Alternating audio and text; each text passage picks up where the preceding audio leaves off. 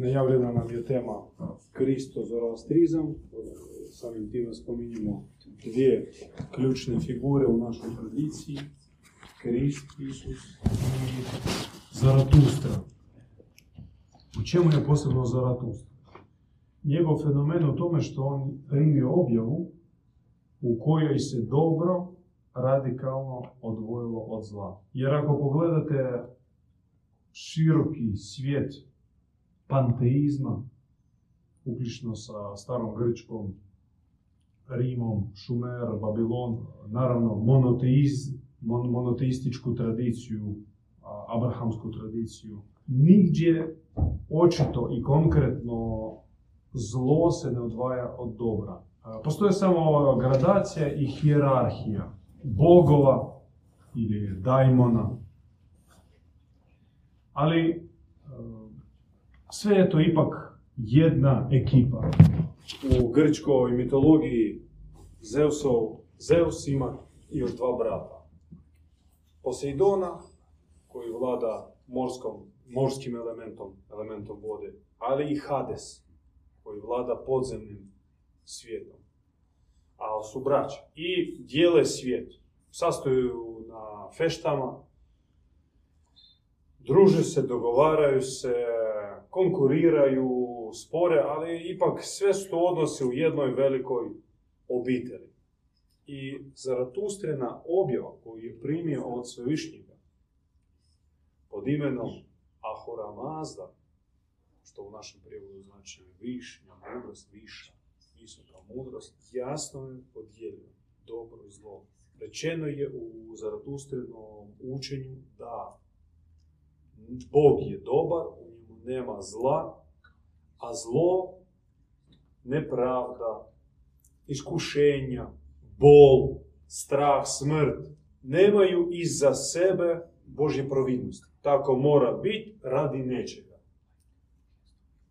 Radi čovjekovog školovanja, uzdignuća i tako dalje. Dakle, zlo izdvaja se iz božanske ekumene, iz božanske egzistencije. Istu tradiciju zastupa i Krist, koji po krvi je bio Perzijanac, po duhu Zoroastrijac, odnosno dualista, i to se vidi iz njegove propovedi o dobrome ocu, ocu našemu,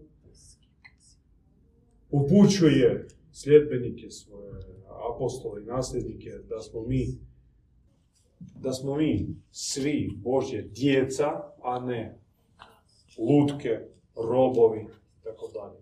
Podsjeća u svojim prispodobama na to kako se ponaša Bog i što čeka od čovjeka. Najvoljenija njegova prispodoba je bila o izgubljenom sinu. Vi je znate, samo ja kratko podsjetim. Mlađi sin zatraži svoj dio nasljedstva i ode ga prokockati. Naravno, prođe sve kalvarije, muke, gubitke, bude pokraden, iznevjeren, napuni se otrova, izgubi sve do zadnje lipe od blaga koji je naslijedio i u jednom trenutku sjeti se oca i počinje svoj put natrag ocu. I to je dio priče koju mi svi razumijemo, jako lako se s njom poistovjetimo, jer sebe prirodno doživljavamo kao izgubljeno dijete, koje ne zna što ono radi tu na zemlji. Osjeća svoj potencijal, ali osjeća isto i vidi kako ga kradu, iskorištavaju i nikako da od toga nasljedstva, toga unutarnjeg potencijala nastane nešto konkretno, nešto što će doprinijeti društvu. I sa sinom izgubljenim mi se lako poistovjetimo. No, ova priča fenomenalno prikazuje oca. Opet istoga oca, kojega kroz riječ spominje Isus u svojim propovedima, kako se ponaša otac.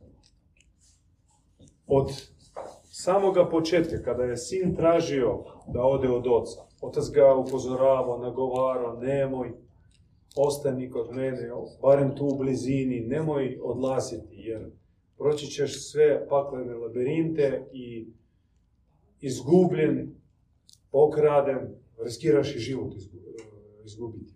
Znači od samoga trenutka odluke sina, on ga nagovara da ne ide, ali ne krši njegovu slobodu, ne zabranjuje njemu i ne ponaša se podlo, tipa, hoćeš ići, idi i zaradi si sam svoje bogatstvo. Šta tražiš od mene? Dobit ćeš samo ako ostaneš kod mene. Ne, tako ne, ne kaže, nego damo nasljedstvo koje unaprijed je odlučio da bude pripadalo sinu, pa što god on odluči, taj dio, taj dar pripada njemu bez obzira na sve njegove odluke, pa čak i najlošije, najbezumnije. Daje taj dar. Zamislite. No, ide priča dalje, sin ode i otac svaki dan, svaki Boži dan, od jutra do mraka, izlazi kraj sela i čeka povratak sina. I čeka, i čeka, i čeka, i prolazi mjesec, godina i više godina i on ponavlja svakodnevni ritual ujutro u zoru, čim svane sunce, ide kraj sela i gleda put čekajući sina. I zove ga srcem, zove, zove ga, zove ga plaća i čeka.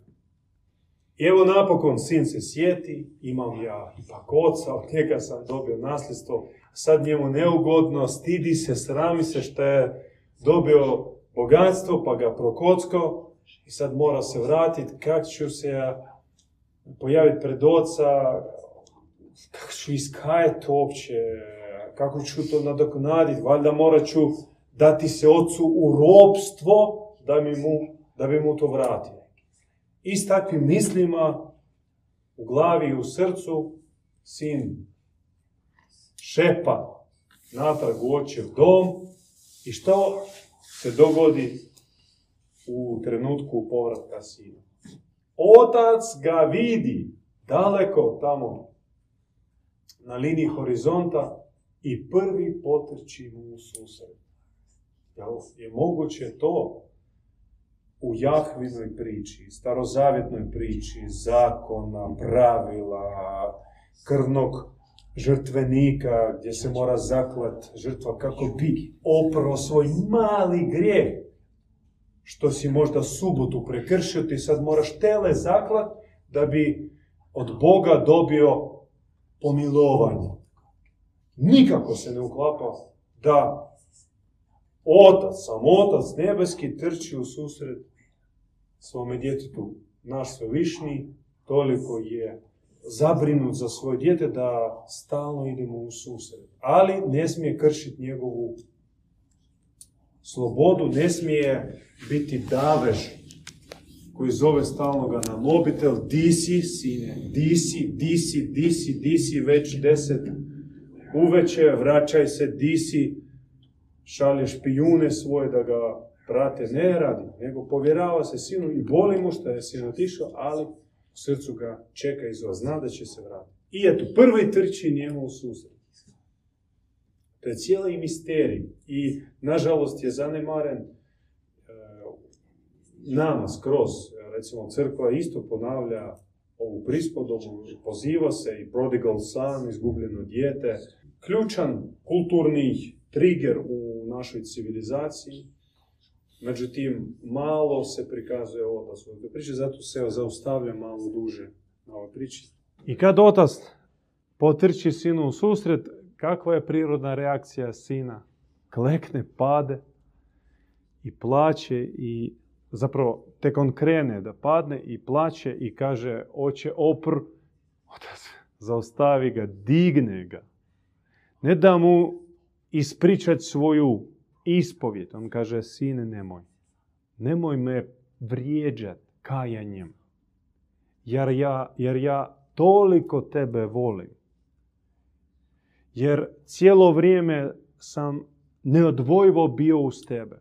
I znam sve što si prošao, ne moraš mi ništa spominjati, sve znam što si prošao, ali vidim to samo pogledom ljubavi da je to bio, bila tvoja bol i tvoja tuga. I evo napokon ti se vratio. To što si izgubio, što si izgubio, evo ti i da mu skupu odjeću. Šta si još izgubio? Evo sine tebi zlatni prsten sa dragoljem, moj si nasljednik. I organizira feštu doček sina. Ne da mu da se kaje, nikakvih sudskih vještaka, optužbe, odvjetnika, kazne, zatvora. Toga u Isusovoj priči nema i zato on nije bio prihvaćen od ortodoksnih judejaca, zato su ga odlučili eliminirati i vijeće židovskih starješina, koje se zove Sinedri, odlučilo je ga ubiti. Ali pojavila se mala sekta, mala grupica unutra Sinedrija i ja ću malo kasnije reći ko su bili članovi te grupe, koja predložila koncept da ubiti ga treba svakako jer on će za sobom povući veći dio Izraelovaca. Ali, ako ga samo ubijemo, pa čak i ako tijelo njegovo, kako vi predlažete, budemo bacili u pustinju da ga pojedu divlje životinje, svejedno od njega će nastati e, kult, on će biti mučenik i samim time još će pridobiti ljude na svoju stranu. Nego mi predlažemo da njega proglasimo za našega Mošijaha, Mesiju, spasitelja Izraelovog naroda, poslanika Jahve, tada još nije bilo predloženo da bude prikazan kao Jahvin sin, odnosno sam Jahve, odnosno Bog, nego Mošijah, Mesija. Dva su bitna člana spomenute grupe bili Šimun, kasnije zvani Petar i Savol, koji je dobio ime Pavao. Njihov lider bio Gamaliel. Tu malu grupicu su odmah htjeli kamenovati, jer ono što su predložili toliko bilo sablazno, toliko uzbunjujuće, toliko se ne uklapalo u cijelu judejsku, židovsku priču. Znači, ovaj koji govori o ocu, govori da čovjek je Božje dijete, ne, ne pridržava se judejskog zakona. I općenito, i opće on e, neke sumničave, galilejske miješane krvi, nije ni čisti židov, ko je šta i sad ti njega, vi njega predlažete proglasiti za Mesiju, a nam je, mi znamo da Mesija mora biti iz Davidovog koljena, točno po Tori smo izračunali ko, što i kada. Znači on nikako se ne uklapa u priču Mesije kojega mi čekamo. Znači htjeli su ih kamenovati, momentalno se obračunati, međutim uspjela ova grupica nagovoriti. Reći, vi onako ćete ga ubiti. Ali vjerujte, što on nam može poslužiti za novo, novi dah sinagoge koja faktički izgubila svako pažnju. Židovi, naš narod, dolaze samo jednom godišnje na Pejsah, donesu neke pare, žrtve spalionice, ali ostalu godinu niko nas ne sluša, oni odlaze u druge vjere, imigriraju, uglavnom gubimo svoje ovce. I jedini način kako to kako Jahvu oživjeti, kako Jahvenu priču produliti, prikačiti njega za ovoga Ješu. Ali moramo ga proglasiti za Mošijaha. Uglavnom, ovaj prijedlog on nije zaživio odmah i nije naravno ga prihvatio, prihvatila većina, ali oni su pomalo počeli dobivati pristašlice. I kroz desetljeća, pa čak i par stoljeća, adepti Pavlove i Petrine verzije Isusa slash Mošijaha su uspjeli doći do Aleksandrijske dijaspore židovske i tamo prevesti Toru, Stari Zavjet i sklepati Novi Zavjet, tako on i bio predstavljen kao Novi Zavjet, aneks do Staroga Zavjeta, gdje je glavna knjiga naravno Stari Zavjet. Tu uključiti apostolska dijela, poslanice, komentare, bla bla bla.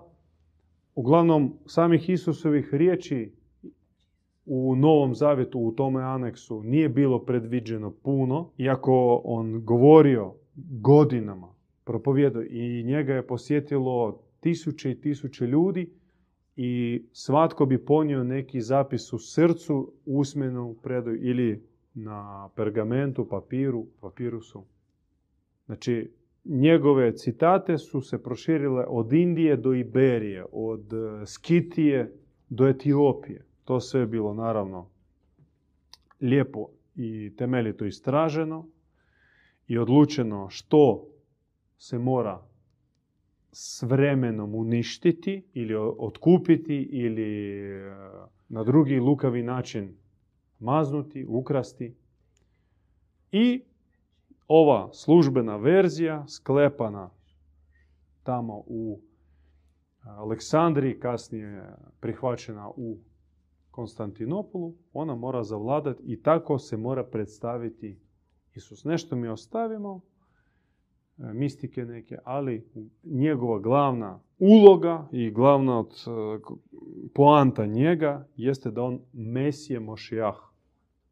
No, sve bi bilo lijepo i bilo bi im lako da nema u njega, u Isusa, istinskih učenika.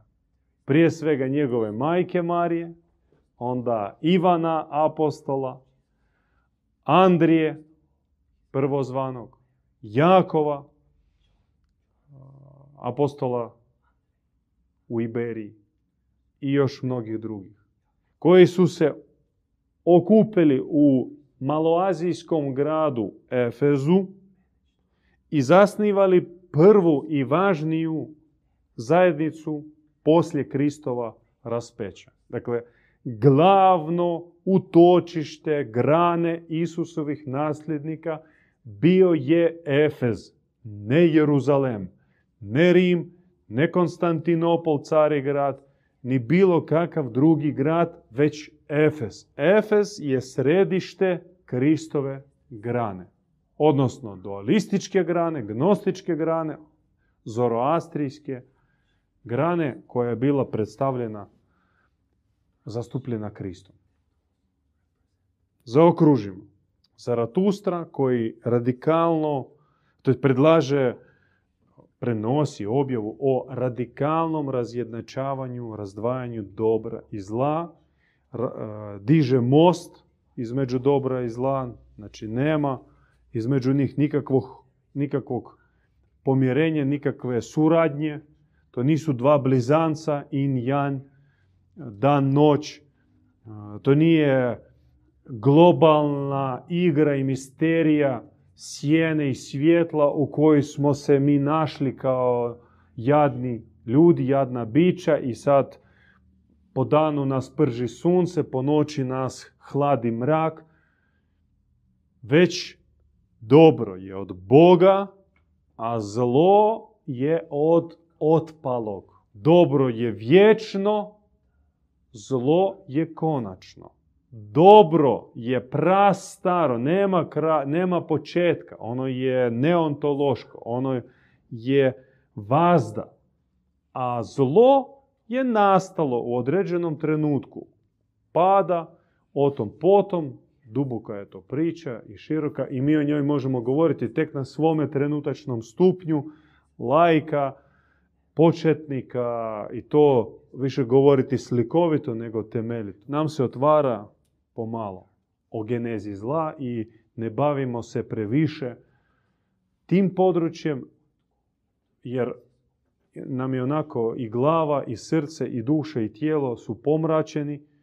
Nam se treba baviti genezom svjetla, proučavati e, dobrotu, ljubav, čistoću, mudrost, tim se baviti više, ću reći 90% vremena i 10% posvećivati zlu tek toliko da imaš njuh da ga prepoznaš i da se okaneš. To je to. Dakle, Zaratustra unosi revolucionarnu misu o razdvajanju dobra i zla. Krist potvrđuje sve što je rekao Zaratustra i još nadoknađuje to sa porukom o ocu, o ocu i da smo mi ravnopravna djeca iste prirode kao i sam otac.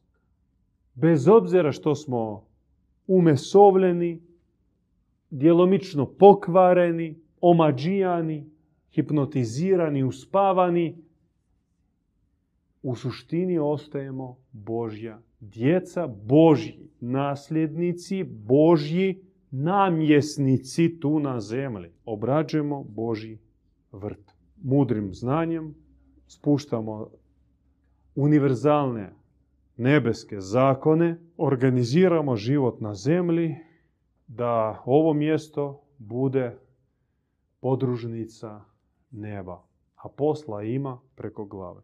I onda Efes je bio poput Meke za muslimane, pogotovo je dok je živjela Marija, ona je bila najbliža i najvažnija poslije Krista. I svi su apostoli gledali nju, a ona još živjela 16 godina u Efezu. Uz brigu e, Ivana i drugih apostola.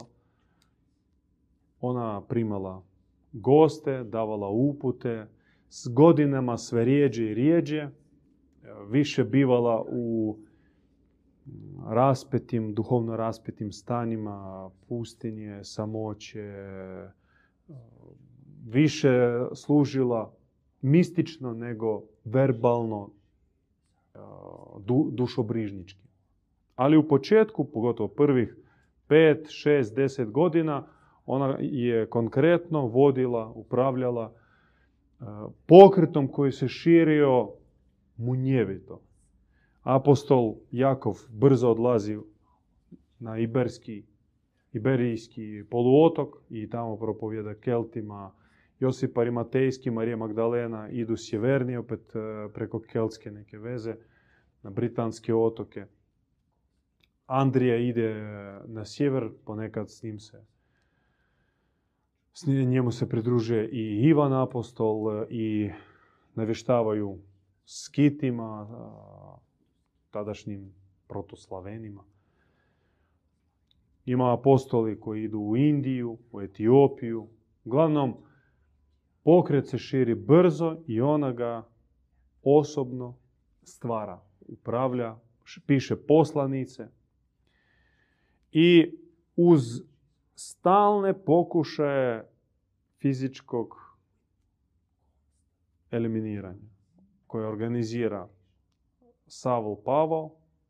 Dvije godine boravi u Efezu tražeći, eliminirati Majku Božju, Mariju. Ne uspjeva njega, Efežani su izbacili, zapretivši da ako se pojaviš tu još jednom, izgubit ćeš glavu. I kako se širi pokret Efeškog nasljedstva, Efeške prve zajednice, tako se širi i Jeruzalemska Mesijeva, Mošijahova priča, Jahvina priča po Petru i Pavlu. I neko vrijeme oni idu paralelno, jer ova Mešijahova priča još nije toliko zjačala da bi postala, dobila moć, administrativnu moć To je došlo kasnije sa legalizacijom, sa postajanjem jednom, jedinom religijom Rimskog carstva i zapadnog i istočnog. E, čim je postala Petrova verzija i Pavlova verzija, Mesijeva verzija kršćanstva službenom religijom Rimskog carstva, odmah počinju progoni. Dokle su stigli i onda Efežani, Efežani sa velikim E u smislu pripadnici pokreta koji je nastao u polisu Efezu, u gradu Efezu, moraju migrirati prvo na rubove, na periferije Rimskog carstva, a onda ići i u druge zemlje. Pa tako jedna, jedan ogranak se spušta dolje u arapski svijet, na arapski polotok i po predaji njih upoznava mali Muhamed, zaražava se idejama o višoj mudrosti, o pravednosti, o, milosrdno, o milosrdnome Bogu i kasnije mu se spušta objava i ukazanje i on postaje prorok. Jedna grana putuje natrag u Perziju, ali sjeverne pokrajine Perzije prema Južnom Kavkazu, Armensko carstvo i dalje na sjever. I uglavnom polukatakomno, poluimigrantski, mm, putujući, proučavajući druge jezike, šire poruku o dobrome Bogu i njih prate kohorta crnih ubojica, inkvizitora, kojima smeta drugačije verzije Kristovog učenja. Epogej, vrhunac tog sukoba događa se početkom drugog tisućljeća, govorimo o 12. vijeku, 13. vijeku, 14. vijeku, kada masovno već preko križarskih ratova, redarskih akcija, događaju se čistke pada oksitanska, aragonska civilizacija dobrih ljudi, kordopski kalifat pada pod navalom konkistadora. Nestaju bogumili sa područja Balkana. Imigriraju dalje na sjevero-istok prema Baltskom moru, Sjevernom moru, Uralskim planinama, i dalje u Sibir i njih stalno prati crni oblak i već do 15. 16. vijeka skoro pa nije ostalo ni jedne otvorene zajednice Kristovih, odnosno zaratustrenih, dualističkih pripadnika. Sve je bilo skrivečki, katakombno ili putem prihvaćanja pokrštavanja u pravoslavlje, odnosno katoličanstvo ili pri, pri, e, primanje islama, prelaz na islam i pokušaj intimno iza zatvorenih vrata prakticirati vjeru svojih predaka, svetih velikana, što je bio slučaj sa dalmatinskim bratovštinama, sufijskim redovima, dervišima u Bosni, po Ukrajini, Rusiji, gdje su bili molokani, kristovjerci, duhoborci, pa kasnije su imigrirali u Južnu Ameriku i u Kanadu. Priča nasljednika dobre vjere pogleda na Boga kao na dobro protobiće koje je izvor života, izvor radosti, izvor milosti, izvor pravednosti, milosrđa, darežljivosti, odlazi u katakombe, skuplja se sabor velikih mučenika, svako stoliće doprinosi tom saboru, tom velikom panteonu mučenika po desetke, a možda i stotine tisuća svjetlih duša i današnji mistični panteon, mistični skup mučenika ljubavi broji nekoliko milijuna svetih duša koji su preko svog mučeništva, svjedočanstva, ljubavi pod prijetnjom na času smrti skupili posebnu milost. Ona nije nestala, nije se raspršila, nego sakupljena je i spremna se proliti na ovaj svijet. Prije svega u odabrana srca crtica posude. Srca posude. Tko osjeća vladajuću nepravdu, kome boli što mali čovjek je potlačen, pokraden, izmanipuliran i služi samo kao gorivo za vatre, ratova, političkih igara, religioznih manipulacija i tako dalje. Kome radi savjest i ukorava za vlastite propuste i potiče pronaći si uporište u svetosti, u pravednosti, u čistoći i dobroti, takvima se prije svega nudi milost kao dar i kao štafeta od sabora mnogo milijuna mučenika ljubavi. Takve oni pozivaju da postanu njihovi nasljednici, njihovi instrumenti, provodnici ogromne, abnormalne, blagodatne snage.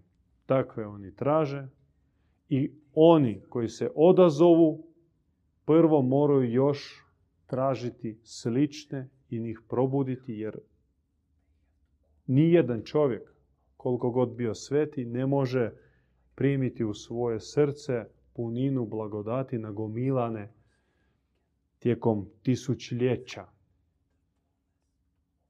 To mora biti kolektivni odabranik, kolektivna, saborna, pravedna duša. Nebo u objavi različitim bogovidiocima, pa tako i našem djedu Ivanu Bogumilu, spominje mističnu brojku od 100 do 500 hiljada. Takav kolektivna, pravedna, saborna duša spasitelj, duša poslanik, duša vodič koje će za sobom povesti ostalo čovječanstvo. Uzivši za njih i križ, i borbu, i putem molitve, i svojih poteza duhovnih, promijeniti lice zemlje. Sad smo gotovi sa mistikom. Jer di smo mi? Mi smo u trenutku kada nije ostalo živih bogumila, živih zoroastrijaca, sve se to istrošilo i pretvorilo u folklor, zavičajni muzej, nekropole, albume, fotografije, UNESCO kulturna baština, bla bla bla, zapalit vatricu, neozbiljno. Vanjskih nije ostalo. Mi smo grupica novih koji su se tek pojavili, koji su se odazvali. Jučerašnji studenti, inženjeri, obiteljski ljudi. Počuli Boži poziv i odazvali se. Ali, kako ih nema vanjski, šta nas ima možda nekoliko stotina u cijelome svijetu, aktiv možda par tisuća pasivnih. Moraju se i pripremaju se stotine tisuća velikih svjetiljki, poput Ivana apostola, Marije Magdalene, zamislite od 50 tisuća svetica poput Marije Magdalene. 100 tisuća svetaca poput Franjo Asiškog i još većih, poput e, Svetog Jakova apostola, poput Padre Pija i drugih. Na desetke stotine tisuća. Mi stojimo na rubu velikog preokreta. Preokret razine planetarne ili galaktičke razine. U to teško sad povjerovat kad pogledaš novine, otvoriš i vidiš ponovno rakete padaju na civilne kvartove, ponovno se siluje djeca, ponovno se abortira, ponovno se e, zahuškava novi konflikt. O čemu vi pričate? Mi pričamo ono što znamo, što nam je spušteno kao objava, mi to znamo i to vama svjedočimo. I blago onima koji unatoč što se to ne vidi fizičkim okom, mogu to osjetiti i predvidjeti, progledati duhovnim vidom i priključiti se misiji. Evo sad je konačno ta mistika gotova. E, što nam je dakle činiti? Praksa. Što nam je dakle činiti? Može malo negativa. Kako bez nje? Treba prestati živjeti za svoj trbuh. Treba prestati biti e, falos na nogama, hodajuća vagina. Treba slomiti fatalni animalistički program konzumerista, hedonista, početi živjeti ne samo za sebe, nego i za druge. To mi u dubini srca želimo, od malena smo to htjeli, ali kroz godine zemaljskog društvenog oblikovanja smo se zatvorili, mahnuli rukom i rekli brige me za ostale, živit ću samo za sebe i objesili lokot na srcu. I onda triumfira vrak i zli elite, hjerarhije, manipulatori, kamatari, ligavi političari prosperiraju. A Boži ljudi propadaju. I ova poruka, naš opći razgovor i naš centar, on je samo za one koji su od malena imali žulj. Nezadovoljstvo sa predloženim odgovorima na pitanje što si, zašto si tu, što radiš i što nas čeka. Svi predloženi odgovori nama nisu bili zadovoljni, mi se s njima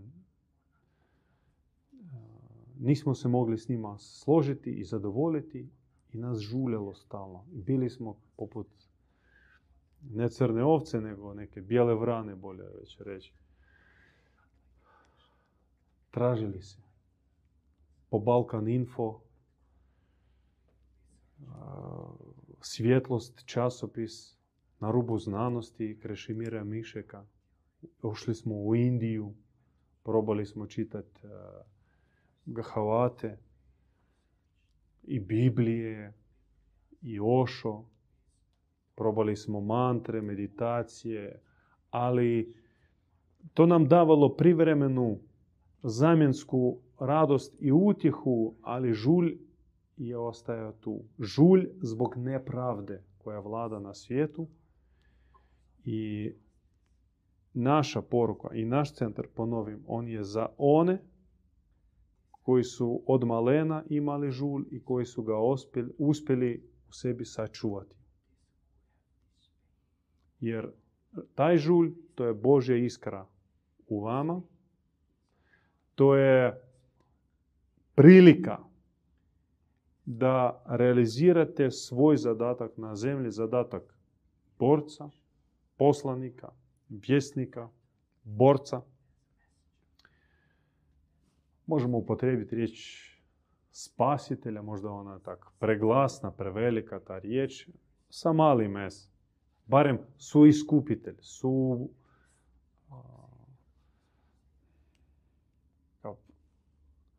pomagač drugima. Onaj koji poput Diogena sa svjetiljkom po danu hoda i traži čovjeka. I budi, ajmo, ljudi, vi ste djeca Božja. Naš svevišnji je dobri. On govori, on nas voli, on nas vodi. On posjeduje sumu pravednih univerzalnih zakona. Ni jedan zemaljski zakon, a ih, e, Lovro, koliko ih ima u svijetu tih zakona? Spominjala tam neke milijune. Sveukupno nekih zakona i podzakona ima nekoliko milijuna. I svaki novi zakon nas samo udaljava od pravde i pravednosti. Udaljava nas od Boga. Stavi još dodatnu omču na vrat. E, stiska nas u kavez i ne pomaže, nego odmaže u izgradni dobrog društva, oblikovanju dobrog, časnog čovjeka. I samo obskrbljuje elitarni sustav na zemlji. Mala elitica i resursna baza gomile na kojoj parazitira elita.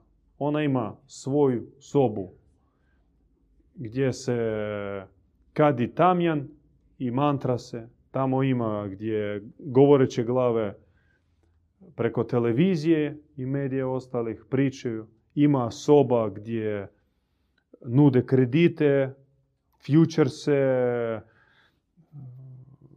bitcoine i tako dalje. Ima soba gdje drila, gdje se drila pandur, kako bi tukao po glavi pendrekom, neposlušne. Ima soba gdje se vježba lagati fino u odjelu, dragim su građanima, prodavati maglu, evo ti šakom, jedi, brate, jedi. I daj mi glas. Ta elitica ima svoje sobe, oni ponekad se svađaju, ponekad se dogovaraju, kao normalno u tom vučem čoporu. Ali baza ima resursna smo mi. 99% smo mi plankton za te morske pse. Dakle, prestati živjeti za sebe, prestati biti komad mesa i početi biti ne samo pet minuta jogice ujutro, nego biti borac, pravednik, svetac. Sam naravno to ne možeš biti. Ti moraš se pridružiti ekipi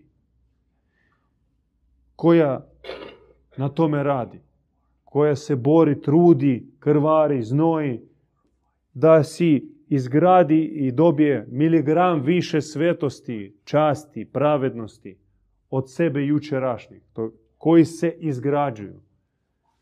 No i neće ništa biti od ekipe koji imaju želju, svjetle dobre projekte, ako u centru te zajednice ne bude poseban odabranik, odnosno odabranica. Pomazanik, odnosno pomazanica. Sveti čovjek. Bogom označeni, Bogom obdareni, od Boga posjeduje štap. Štap vođe. Takva je bila sveta Eufrozinija koju je upoznao naš djed Ivan 84. godine i nakon susreta s njome, nakon što je ga uvela u tajanstveni, skriveni, nevidljivi, katakombni svijet mističnog, svetačkog puta, asketske prakse. On je napisao seriju knjiga pod nazivom Vatreno pokajanje i jednu od tih knjiga smo uspjeli adaptativno prevesti, kao neka adaptacija, prijevod. Ima kod nas, nema tu, čekamo, u tiskari je brzo otišla prva naklada. E, ona je bila pomazanica, svetica oko koji je gravitiralo puno duša. Ona imala svog duhovnog oslanca, dušobrižnika, amfilohije i ona sama postala takva za našega djeda Ivana i njega je obdarila i njemu prenijela štab vodstva i on vodi naš veliki pokret. I eto, ako se želite pridružiti, naučiti realnoj askezi, realnoj praksi, taktici i strategiji duhovne bitke, kako prepoznati zlo, kako se obraniti od zla, kako pomoći čovjeku u svakodnevnim bitkama, dobiti dar molitelja, da pomoću tvoje molite, molitve e, rješavaju se teški, teške situacije, teški problemi, a ne tak. Zdravo Mario, milosti puna. Prije spavanja i ujutro za doručak. Nego molitva ozbiljna, molitva čudotvorna. Ako se želite naučiti, e, odnosno dobiti dar vjesnika, da vam Bog pozlati usta, vi morate zatražiti ga od onog koji posjeduje škrinju darova duhovnih. Bog povjerava darove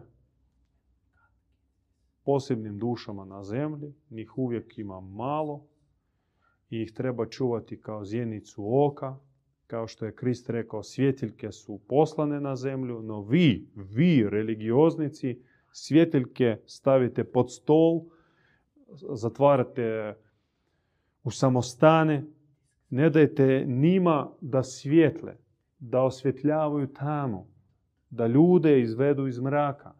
Svjetiljke moraju biti postavljene na najvidljivije mjesto, to jest prema njima treba uputiti narod. Vi, naravno, kao sinovi tame, vi sve pomračujete. Ja sam rekao od ozgo, a vi ste od ozdo. I ja upućujem prema nebu, a vi ljude stalno šaljete u pakao. Ja ljudima otvaram oca, a vi njima govorite o sudnjem danu. Ja navještavam vječni život, a vi e, smrt i trulež. Mi smo od različitih izvora, govorimo o ime različitih bogova, mi smo nebo i zemlja, svjetlo i tama. Mi smo vječiti, suparnici. Ja ne mogu biti vaš, vi ne možete mene razumjeti, razumjeti i naravno uklopiti u svoju priču. No uspjeli, uspjeli. Vješte glave, glavurine su uspjeli umrežet instalirati Isusa u starozavjetnu Jahvenu priču. Jahve koji kaže koljete za mene ovce, krave, koze, da vas ne ubijem, ne udavim, da na vas ne prosipam vatru s neba, smradove jedne. I Isus koji govori, Otac nebeski, Otac koji voli, Otac koji nikoga ne sudi i prašta sve grijehe. Uspjeli. I ljudi jadni, nisu kršćani, nego svjedoci i nasljednici Jahve, odnosno robovi Jahve. Jahvini robovi. Svaki kršćanin koji se poistovjetio sa crkvenom dogmom, bilo li pravoslavnom, protestantskom, katoličkom, on je Jahvin rob. Jahvin eksperiment, Jahvin eksperiment. Iz blata ga stvori, u blato ga vrati, izigra se s njim i još nabaci njemu krivicu zbog koje će se vječno mučiti u paklu. K vragu takvu priču, k vragu takvu dogmu, crno mračnjaštvo, zbog koje milijarde duša su otišle u pritvore kozmičke i jadne čame tamo, bespomoćne. I zato i za njih treba se moliti, njih treba je čupati s tih astralnih remetinca. Ako želite naučiti kako, burum, dobrodošli, pridružite se. I to je to. Samo ostaje što? Delat. Delat. Puno priče, previše priče, zato nemojte se ljutiti, nemojte zamjeriti što i mi smo pričali sad. Nema vrijeme više za priču. Vrijeme za akciju. Osobnu, intimnu, individualnu, kolektivnu također, jer e, ona, tvoj napor on u zajedništvu, u bratstvu se multiplicira normalno i plodovi se umnožavaju i povećavaju. I mora biti smjernica, moraš znati što, od, što Bog od tebe želi danas, sutra i prek sutra. Ako si upućen, s time dobivaš snagu, mir, jer znaš što raditi. Ne muče te, ne proganjaju tebe primisli, stalni primisli, jesam u pravu, nisam u pravu, jel mi to Bog rekao ili nije Bog, jel mi oprošteno ili nije oprošteno, ta stalna agonija čovjekove duše. Ne, kada dobiješ uputu, smjernicu, onda si miran, onda si ko bager. Tebe se ne može zaustaviti.